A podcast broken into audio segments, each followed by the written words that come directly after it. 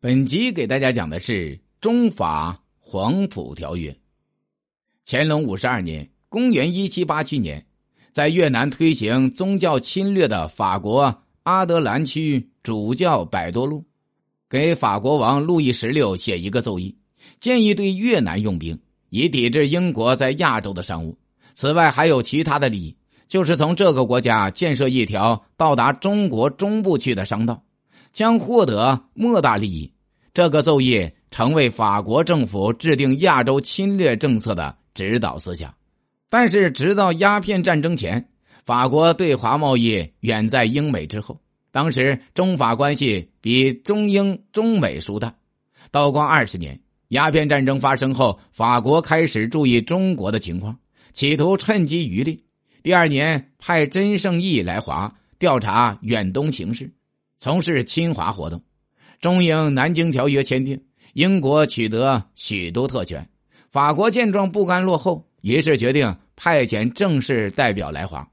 道光二十四年八月，法国使臣拉厄尼到达澳门，清政府派齐英与他办理交涉，但拉厄尼在正式谈判前拒不透露来华的具体任务，只是派人放出各种空气，说他要与中国结好。共同抗英，又说他将与中国为难，图据虎门，还说将要求天主教持禁，并说他要北上觐见皇帝。莫中一事的传说使齐英处于被动地位。十月初，齐英和拉厄尼两人才正式谈判。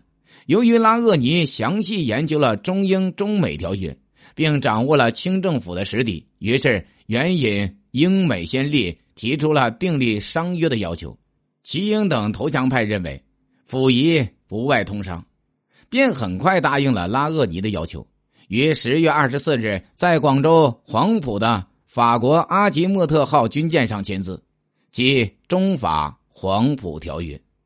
黄埔条约共三十六款，根据这个条约规定，法国取得了英美已经得到的各种重大权利，如五口通商、协定关税。领事裁判权以及片面最惠国待遇等。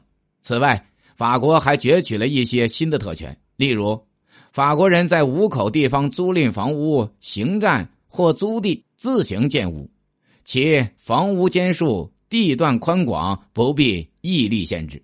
规定法国人在五口建造礼拜堂及坟地，中国政府予以保护。黄埔条约实际已超越了南京条约、望厦条约的特权内容，但拉厄尼并不满足，又在条约之外抓住天主教持禁问题进行新的讹诈。这样，十一月十一日，即黄埔条约签订不到二十天，法国又强迫清政府取消对天主教的禁令，准许他们在通商口岸自由传教。本集已经讲完，欢迎订阅。